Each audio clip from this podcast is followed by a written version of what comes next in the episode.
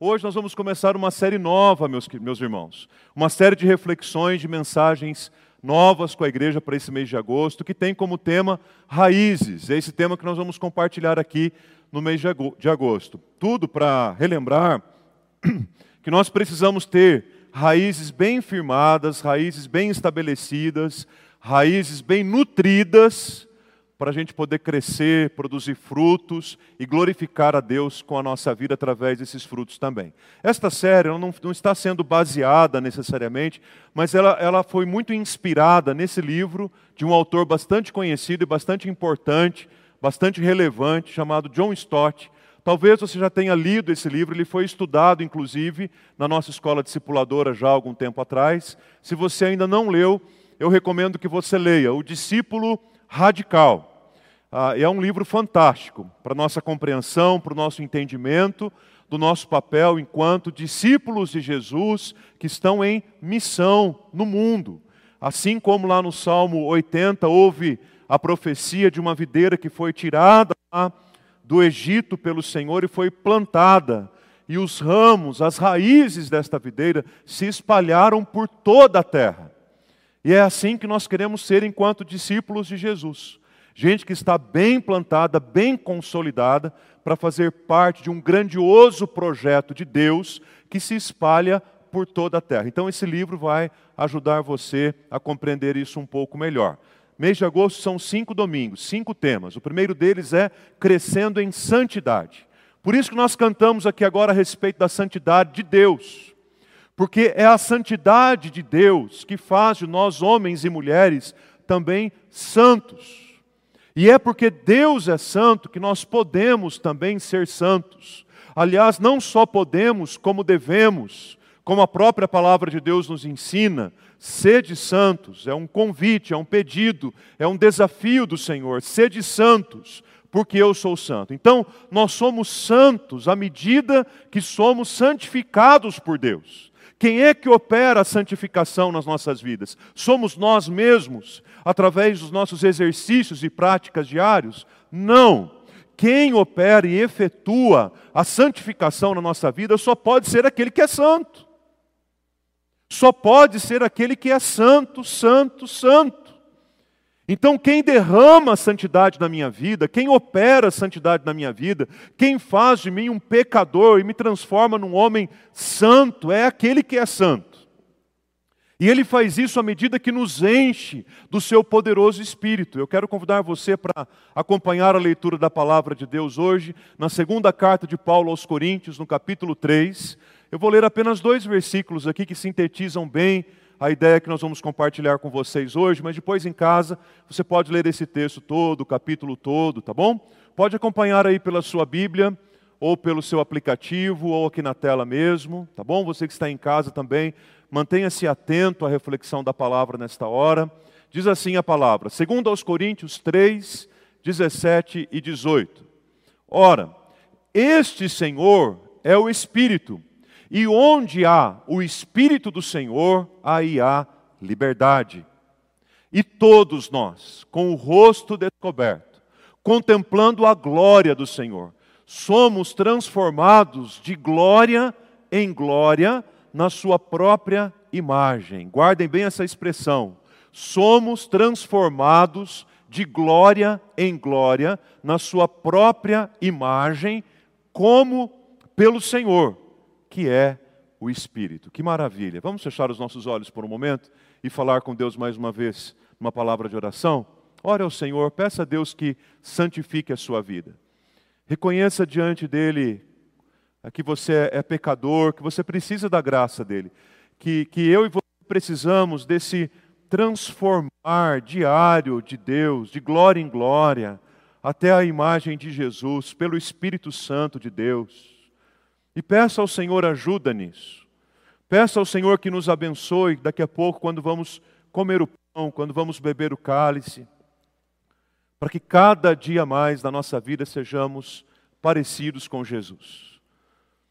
Pai querido, muito obrigado porque Tu és santo e poderoso. Tudo que o Senhor faz é santo, tudo que o Senhor fala é santo, todas as Tuas obras são santas e poderosas. Obrigado, Deus, pelo privilégio que a gente teve hoje de declarar isso aqui através de canções. Mas queremos também declarar e reconhecer, Pai, que nós somos pecadores e que precisamos da tua graça e precisamos desse toque, desse ato santificador do Senhor na nossa vida e na nossa história. Ajuda-nos, ó Deus, a sermos homens e mulheres mais parecidos com Jesus e que assim, ó Deus, transformados de glória em glória, a nossa vida seja plenamente para o teu louvor e esteja inteiramente pronta ao teu serviço. Fala agora, Deus, ao coração da igreja. Usa, Senhor, a minha vida para compartilhar a tua palavra, que haja edificação e essa transformação de glória em glória. Em nome de Jesus é que nós oramos agradecidos ao Senhor. Amém, Jesus. Amém. Meus irmãos, vocês já encontraram alguém assustadoramente parecido com alguém que você conhece? Já encontraram? Alguém assustadoramente parecido com alguém que você conhece? Você está lá andando pelo mercado, está na praia, passeando no shopping, de repente você bate o olho em alguém e diz assim: Uau, como ele é parecido com o fulano, como ele é parecido com o pastor, como ele é parecido com aquele, com aquele personagem daquele filme que eu assisti. Puxa, que pessoa parecida com aquele meu vizinho, achei que fosse ele. Já teve essa impressão de encontrar alguém muito parecido com alguém que você conhece? É engraçado isso, né? Agora, vocês já tiveram a impressão de encontrar alguém muito parecido com você mesmo? Já aconteceu isso com você ou não? Encontrar alguém que seja muito parecido com você mesmo. Você está andando pela rua e de repente se depara com alguém e diz: Não é possível, sou eu ali. Alguém muito parecido comigo. Esse fenômeno é possível, é possível. Inclusive, alguns pesquisadores dizem nessa matéria do repórter Felipe Siqueira, do R7, ele diz que os cientistas confirmam que existem chances de alguém exatamente igual a você estar vivendo por aí em algum lugar desse mundão. Quantos? 7 bilhões de pessoas? Será que não é provável, não é possível que haja alguém nesse mundo parecido com você? Você vai dizer assim: não, eu sou único, pastor. Não, de fato, você é único, não é outro você, é alguém parecido com você. Os cientistas afirmam que isso é mais provável do que a gente possa imaginar. E mais, a BBC fez um cálculo e chegou a um número de 74 mil potenciais sósias para cada pessoa no mundo. 74 mil potenciais sósias de você e de mim espalhados por esse mundão afora. Já imaginou? Eu creio que se eu encontrasse apenas 10 pessoas muito parecidas comigo mesmo, já seria um impacto muito grande, um susto. Você já imaginou você encontrar uma pequena cidade de 74 mil habitantes, onde só tem pessoas ali que parecem com você? Isso ia gerar um grande espanto, isso ia gerar um grande susto, a gente ia ficar absolutamente preocupado. E agora muitas pessoas vão começar a prestar mais atenção. Né? Será que tem alguém parecido comigo aqui em Sorocaba? Será que tem alguém parecido comigo aqui na, na rua onde eu moro? Será que tem alguém parecido? Esse negócio da gente ser parecido com alguém chama a atenção da gente. Agora há pouco mesmo, antes do, do culto, eu dizia para um irmão: Uau, você está cada dia mais, o seu filho está cada dia mais parecido com você.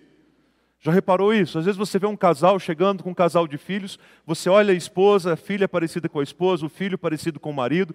Você diz, que gente parecida, como assim? Isso não deveria causar tanto estranho na gente, né? Tanto estranhamento, porque é quase que natural que os nossos filhos pareçam com a gente mesmo. Mas é no mínimo curioso. Agora, as, o fato de se parecer com alguém, e principalmente no que diz respeito à nossa caminhada de fé, não está apenas relacionado às nossas características físicas. Também não está apenas relacionado às nossas características comportamentais. No que diz respeito ao reino de Deus, o ser parecido com alguém, o mais importante é ser parecido com Jesus Cristo. E não é necessariamente em relação à maneira como ele se vestia, ou à maneira como ele se portava, ou à agenda que ele tinha, mas é olhar para a pessoa e para a figura de Jesus e buscar cada dia mais ser parecido com ele, de tal forma que a própria presença e imagem de Deus refletem na nossa vida. Afinal de contas, quem vê o filho, vê o pai, e quem vê o pai, vê o filho. Esse é um desafio muito grande para a minha vida e eu queria compartilhar com vocês esse desafio para que fosse de todos nós de cada dia mais sermos parecidos, não apenas com os 74 mil potenciais sósias que nós temos espalhados pelo mundo, mas, sobretudo, pessoas parecidas com Jesus. O texto de 2 aos Coríntios, capítulo 3, está falando sobre pessoas parecidas com Jesus, e a partir dele eu chego à conclusão que toda pessoa precisa ser parecida com Jesus. Esse era, por exemplo, o objetivo e o grande empenho do próprio apóstolo Paulo, o homem que escreveu esta carta, o homem cheio do Espírito Santo, que teve a vida transformada de glória em glória, o homem que deixou de ser um perseguidor dos cristãos para se tornar um dos mais expoentes pregadores do Evangelho, um homem que durante a sua viagem missionária de acordo com Atos capítulo 19, passou por uma cidade chamada Éfeso, proclamando o Evangelho, anunciando o reino de Deus, uma passagem intensa, um debate caloroso a respeito da presença e da ação do Espírito Santo mas, sobretudo, um homem que buscava na sua própria vida carregar as marcas de Jesus. Quando escreve a sua carta aos Gálatas, lá no finalzinho, no capítulo 5, ele diz assim: Quanto ao mais, ninguém me moleste, porque eu trago no meu próprio corpo as marcas de Cristo. Isso, nessa passagem de Paulo em Éfeso, na cidade de Éfeso, ele escreve uma carta com todo cuidado, com, todo, com toda preocupação pastoral, para o povo de Deus que se reunia e que vivia na cidade de Corinto. E a grande preocupação que ela tem nessa carta, a grande preocupação que ele tem de anunciar Cristo para aquelas pessoas, era de mostrar para eles claramente que é indispensável viver a vida de Jesus, é indispensável ser como Jesus, é indispensável ser parecido com Ele. Paulo chegou em Corinto e encontrou-se ali com Priscila e Áquila, um tempo com eles, trabalhou um tempo com eles, proclamou o evangelho com eles, até o momento que ele disse assim: Olha, eu não vou mais fazer, eu não vou mais me envolver aqui com a, com a, com, a, com o fazer tendas, eu vou me dedicar exclusivamente à pregação do evangelho. E à medida em que ele se dedica exclusivamente à pregação do evangelho, ele começa a ver a ação do Espírito de Deus na cidade de Corinto fica assim preocupado, temeroso, porque a perseguição aumentava cada dia mais. Mas ao mesmo tempo ele reconhecia também que o Espírito Santo estava na conversão de pessoas. E ele ora ao Senhor, ele diz: Senhor, eu devo ir embora de Corinto, porque as perseguições estão aumentando, ou eu devo permanecer em Corinto, porque as pessoas estão se convertendo e o Espírito de Deus está operando. E Deus vem falar com ele numa visão de noite e diz a ele: Paulo, não temas, porque eu estou com você. Permaneça em Corinto, pregue a palavra, anuncie o reino de Cristo, fale a respeito da necessidade de sermos parecidos com Jesus, proclame o evangelho a todos. E o texto de Atos, capítulo 18, de 1 a 11, nos ensina que Paulo permaneceu em Corinto por um período de um ano e meio.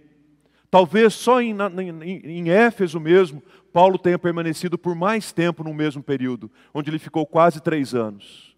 Depois já aparece Corinto, um ano e meio, dedicando a vida dele ao ensino do Evangelho, para que as pessoas se parecessem mais com Jesus, porque todas as pessoas precisam ser parecidas com Jesus. Mas não para por aí. Toda cidade também precisa de gente parecida com Jesus. Toda cidade precisa de discípulos de Jesus que se pareçam com ele. Se olharmos lá para o primeiro século, nós vamos encontrar a cidade de Corinto, uma cidade que tinha uma necessidade urgente de que os discípulos de Jesus ali fizessem de fato a diferença. Uma cidade marcada pelo paganismo, uma cidade marcada ah, pelo templo de uma deusa muito importante para aquele contexto, para aquela época, que era Afrodite uma cidade repleta de secularização, uma cidade repleta de imoralidade, uma cidade que abrigava debaixo do seu, do seu telhado judeus, gregos, aposentados do exército, uma cidade portuária, uma cidade de muitos comerciantes, uma cidade crescente de aproximadamente 200 mil habitantes no primeiro século uma das cinco mais importantes cidades do primeiro século, com 200 mil habitantes, mas que tinha o grande desafio de aprender mais a respeito de Jesus, da vida com Jesus e ser parecido com Jesus.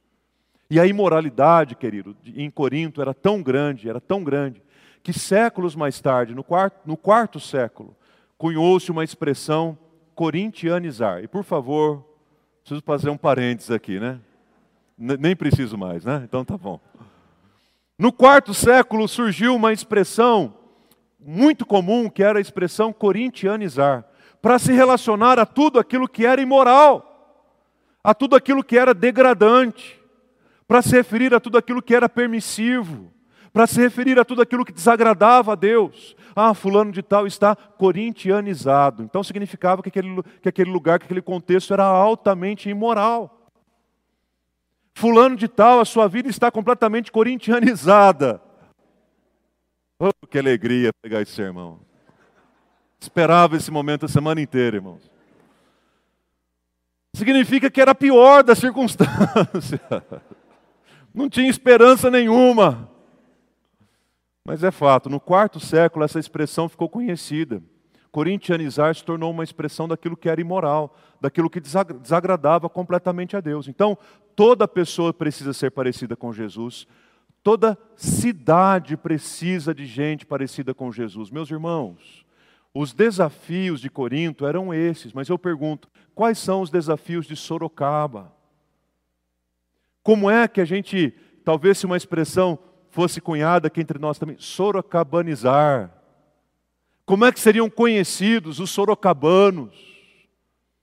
Isso passa diretamente pelo engajamento dos discípulos de Jesus em viverem de uma forma parecida com Jesus numa cidade que se chama não Corinto, mas se chama Sorocaba. Então toda pessoa precisa ser parecida com Jesus. Essas pessoas parecidas com Jesus precisam fazer a diferença nas cidades onde Deus a colocou, mesmo que você não queira, mesmo que você não goste, Deus te plantou ali para você ser uma bênção.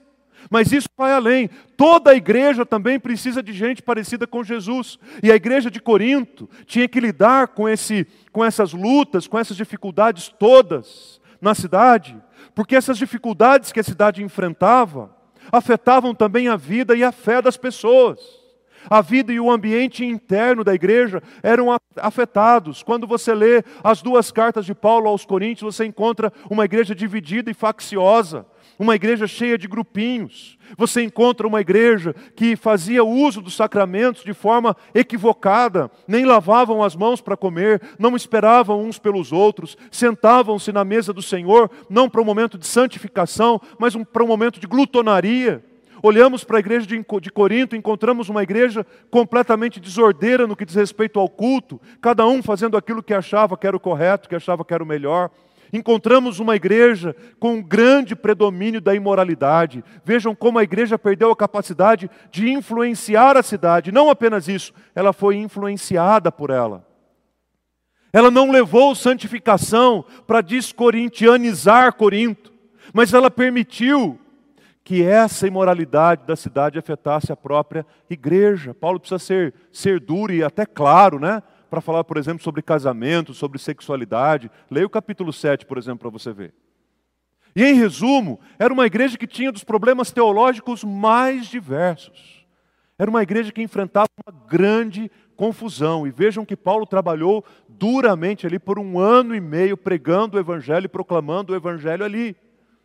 Porque assim como pessoas precisam ser parecidas com Jesus, cidades precisam de gente parecida com Jesus, igrejas também precisam de gente parecida com Jesus, para a gente não cair nesses mesmos erros ou em outros, mas para que a gente comece ou volte a influenciar e a impactar poderosamente a vida da nossa cidade pela ação do Espírito Santo de Deus na nossa vida e não pelo nosso próprio empenho, não por aquilo que a gente considera esforço. É exatamente isso que a palavra de Deus está falando para nós em 2 Coríntios capítulo 3, versículo 18. Essa transformação de glória em glória na própria imagem. Quando é que essa transformação termina, pastor? Eu diria que essa transformação termina naquele dia em que o nosso corpo será transformado, em que o nosso nome será mudado e que estaremos eternamente com o Senhor. Do contrário, esse movimento de transformação de Deus acontece ou deve acontecer diária e constantemente nas nossas vidas. Reconheçamos. Em algumas fases da nossa vida a gente olha para isso e diz: que maravilha, pastor, estou sendo transformado, que é uma beleza. Olha para a minha vida, quanta transformação, só caminho para frente. A minha vida é só transformação, que maravilha. Tenho conseguido vencer os meus pecados, tenho conseguido superar os meus vícios, tenho conseguido lutar contra tanta coisa, tenho sido mais do que vencedor nesse movimento de transformação de Deus na minha vida mas reconheçamos que de vez em quando a gente tropeça. De vez em quando a gente erra, de vez em quando a gente cai, de vez em quando a gente precisa da mão do Senhor para colocar a gente de pé novamente. E para nos fazer lembrar que somos filhos amados dEle. E porque somos filhos amados dele, ele tem interesse em fazer essa obra na nossa vida de transformação, de metanoia, de mudar tudo, de fazer tudo novo. E uma vez transformados de glória em glória, pela plenitude do Espírito de Deus na nossa vida, vivemos de fato em santidade. Infelizmente, o tema santidade, santificação, o ser santo, acabou ganhando algumas conotações estranhas ao longo da caminhada do povo de Deus. Primeiro que quando alguém se refere a outro como santo, é quase que uma ironia. Já notou isso? Ai, chegou o santinho. Não é assim? Lá vem a santa. A santa falou agora, gente. Todo mundo se cala porque a santa falou. Virou quase que uma expressão pejorativa. De outra forma, outros dizem assim: bom, esse negócio de ser santo não é para mim, não. Esse negócio de ser santo é para Deus, Ele que é santo, Ele que não peca. Então esse negócio de ser santo não vem para o meu lado, não. Ó, não olhem para mim, olhem para Ele. Essa é a declaração mais absurda e mais contrária a respeito do Evangelho que a gente pode ouvir. Deus tem um chamado para você ser um santo, sim. Deus tem um chamado para você ser uma santa, sim. Porque a palavra santo nas Escrituras significa alguém que foi separado por Deus para a glória do seu nome, para o uso do seu louvor, para uma transformação de glória em glória todos os dias, para que ele cumpra nas nossas vidas o seu querer. A grande questão, o grande impedimento muitas vezes é que a gente sabe que o transformar de Deus para tornar a gente mais santo vai fazer com que a gente abra mão de algumas coisas que a gente não quer abrir. A gente sabe no fundo que o transformar para a glória de Deus, de glória em glória, para a gente ser mais parecido com Jesus, vai fazer que a gente precise assumir algumas posturas que no fundo, no fundo a gente não quer. Então é melhor dizer, ó, esse negócio de santo não é para mim não. O Evangelho diz que é assim. Há um chamado, um desafio da palavra de Deus para eu e você vivermos assim em santidade. E por fim, há aqueles que acreditam também que é um negócio muito difícil de ser alcançado, impossível de ser alcançado. Há até um livro bastante interessante sobre isso chamado Santificação ao Alcance de Todos. Um livro que mudou minha visão sobre a santificação eu recomendo para você também. Mas veja, se a gente entender a santificação como esse algo inatingível, e dizer assim, a gente vai chegar à conclusão de que isso não é para mim mesmo. Mas vejam, a santificação é o caminho de nos tornarmos mais parecidos com Jesus em todo o tempo. Santificação é falar como Jesus falou. Santificação é agir como Jesus agiu. Santificação é viver como Jesus viveu. Ficou um pouco mais próximo de você? Para mim, muito. Muito. E quando eu digo assim, santo é aquele que foi separado por Deus para sua glória e louvor. E quando a gente recorre aos compêndios de teologia, principalmente da teologia sistemática, para procurar os conceitos de santo e santificação, a gente se depara com alguns conceitos lá que a gente diz assim: uau, que bonito, mas que pena que não dá para mim. Uau, que bonito, que profundo, mas que pena que está tão longe. Mas aí quando eu entendo e aprendo que santificação é o caminho de seguir a Jesus tão de perto. E o alvo de, de buscar ser parecido com Ele cada dia mais e viver do jeito que Ele viveu, isso para mim se torna mais próximo e possível, justamente porque Jesus Cristo nasceu, veio ao mundo, viveu entre nós, morreu numa cruz para assumir o nosso lugar e assumir essa posição de reaproximar a nossa vida, a nossa história e a nossa identidade com o nosso Criador. Por isso, eu e você podemos sim crescer dia a dia em santidade. Basta buscarmos ser mais parecidos com Jesus.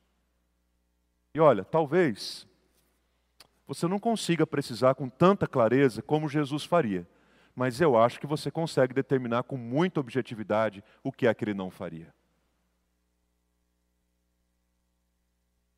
Então, se eu pudesse dar uma sugestão, eu diria assim: pare de fazer aquilo que você acha que Jesus não faria. Não é um bom caminho para a gente começar a ser parecido com Jesus?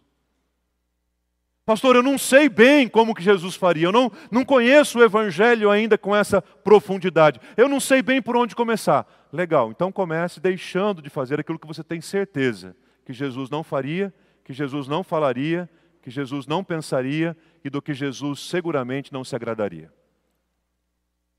Agora, se você, como eu, busca objetivamente o que é que ele faria então, como é que eu posso fazer para crescer em santidade, sendo cada dia mais parecido com Jesus, quero dar alguns caminhos para você. Primeiro, seja parecido com Jesus na sua humildade. Diz a palavra de Deus em Filipenses capítulo 2, versículos de 5 a 8, que ele se esvaziou do ser igual a Deus e assumiu uma figura humana e se humilhou e assumiu a forma de servo, porque ele foi humilde e servo em todo o seu proceder. Ele não se importou em lavar os pés dos seus próprios discípulos, mesmo sabendo que naquela mesa, que aquela mesa abrigava um traidor, ele não se importou com isso, ele lavou aos pés os próprios discípulos por causa da sua postura de humildade, de esvaziar-se de si mesmo. Ah, meus irmãos, como a nossa sociedade, nesta geração especialmente, precisa aprender mais sobre esse esvaziar-se de si mesmo, para encher-se de Jesus. Vivemos numa sociedade de homens e mulheres que são cheios de si mesmos, mas são vazios de Deus, enquanto aquele que é Deus não se importou em esvaziar-se de Deus para se tornar figura humana e viver entre nós. Quer ser parecido com Jesus? O imite na sua humildade, na sua simplicidade, no seu esvaziamento para o cumprimento do propósito de Deus. Segundo, quer ser semelhante com Jesus, quer ser parecido com Ele, então imite Jesus também no que diz respeito ao seu serviço. A palavra de Deus em João, capítulo 13, que é justamente a cerimônia do lava-pés que eu acabei de mencionar aqui, conta que Jesus colocou a toalha nos ombros e tomou a bacia e foi em direção aos seus discípulos para servir-lhes, para lavar os seus pés. O texto diz ainda que quem foi o responsável por preparar aquele banquete que ficou conhecido como a última ceia foi o próprio Jesus, o próprio Mestre.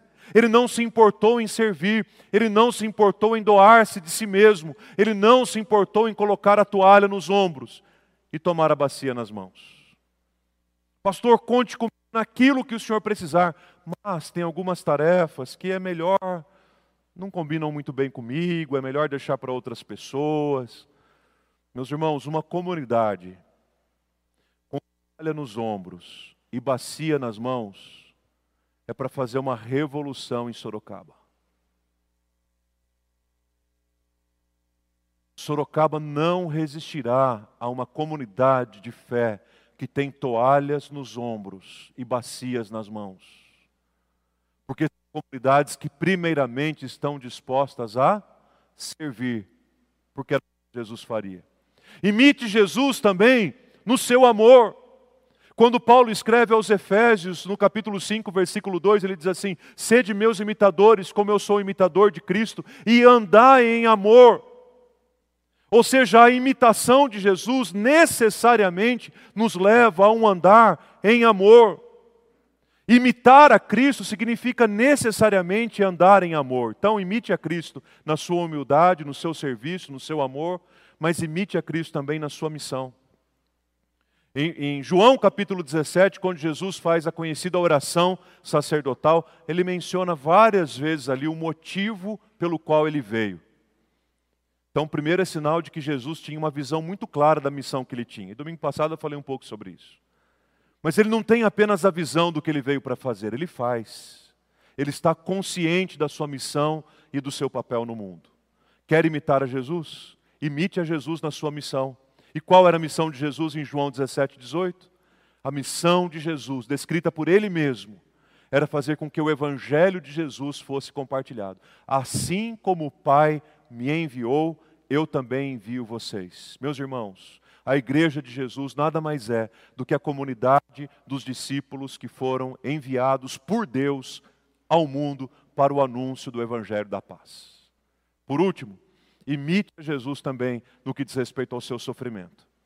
E aqui eu preciso abrir um parênteses para mencionar a aula que nós acabamos de ter na escola discipuladora.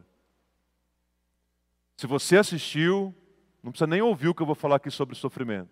Mas se você não assistiu, você precisa assistir urgentemente. Urgentemente. Está lá no nosso canal, no aplicativo, está lá a aula que nós tivemos hoje, 9 horas da manhã.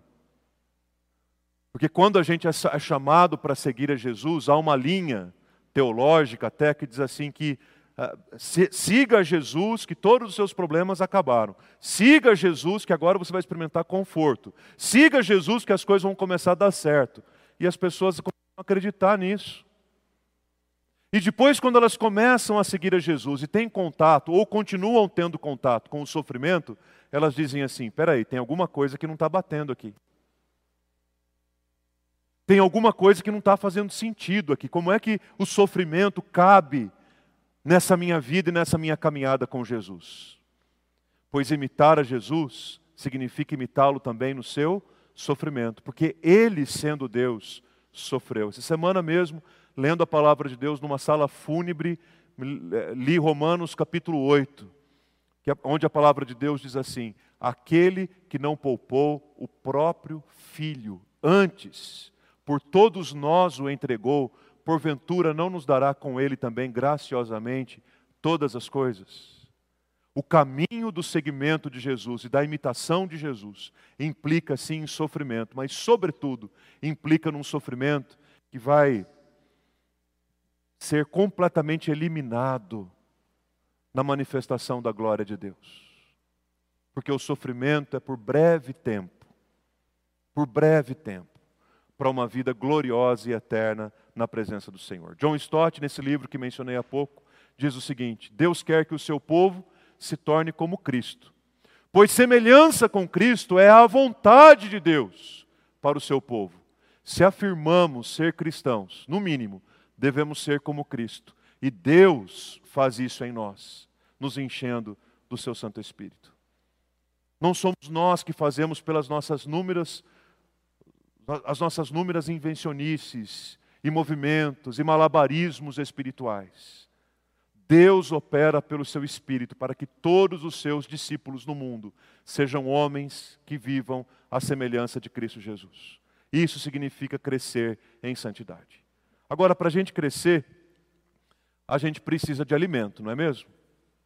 Quero convidar o pessoal do louvor para se colocar aqui e chamar também os presbíteros, os pastores, para ficarem em pé aqui na frente, ó, com distanciamento, que daqui a pouco a gente vai orar igreja, pela igreja. Já traz o seu cálice, o seu pão, porque a gente vai celebrar a mesa do Senhor, a Santa Ceia, esse ato maravilhoso do amor e da graça de Deus. Você que vai participar da mesa do Senhor e não, não retirou na, na sua chegada o cálice, um, vou dar um tempinho para você, vá até as portas da igreja, o Fabiano está lá, ele pode te ajudar. Retira o seu cálice para você participar desse momento especial, profundo, significativo onde vamos orar por vocês, onde vamos orar uns pelos outros. Meus irmãos, nós crescemos à medida que nós somos alimentados. Deixa uma raiz lá na terra, exposta ao sol, exposta a muita umidade, exposta à falta de cuidado, à falta de alimento. Deixa uma raiz lá na terra para você ver se ela vai se fortalecer. Ela não vai fortalecer jamais. Assim também a nossa vida, se nós não formos alimentados, nós não temos condições de fortalecer, de crescer e dar frutos, de crescer em santidade.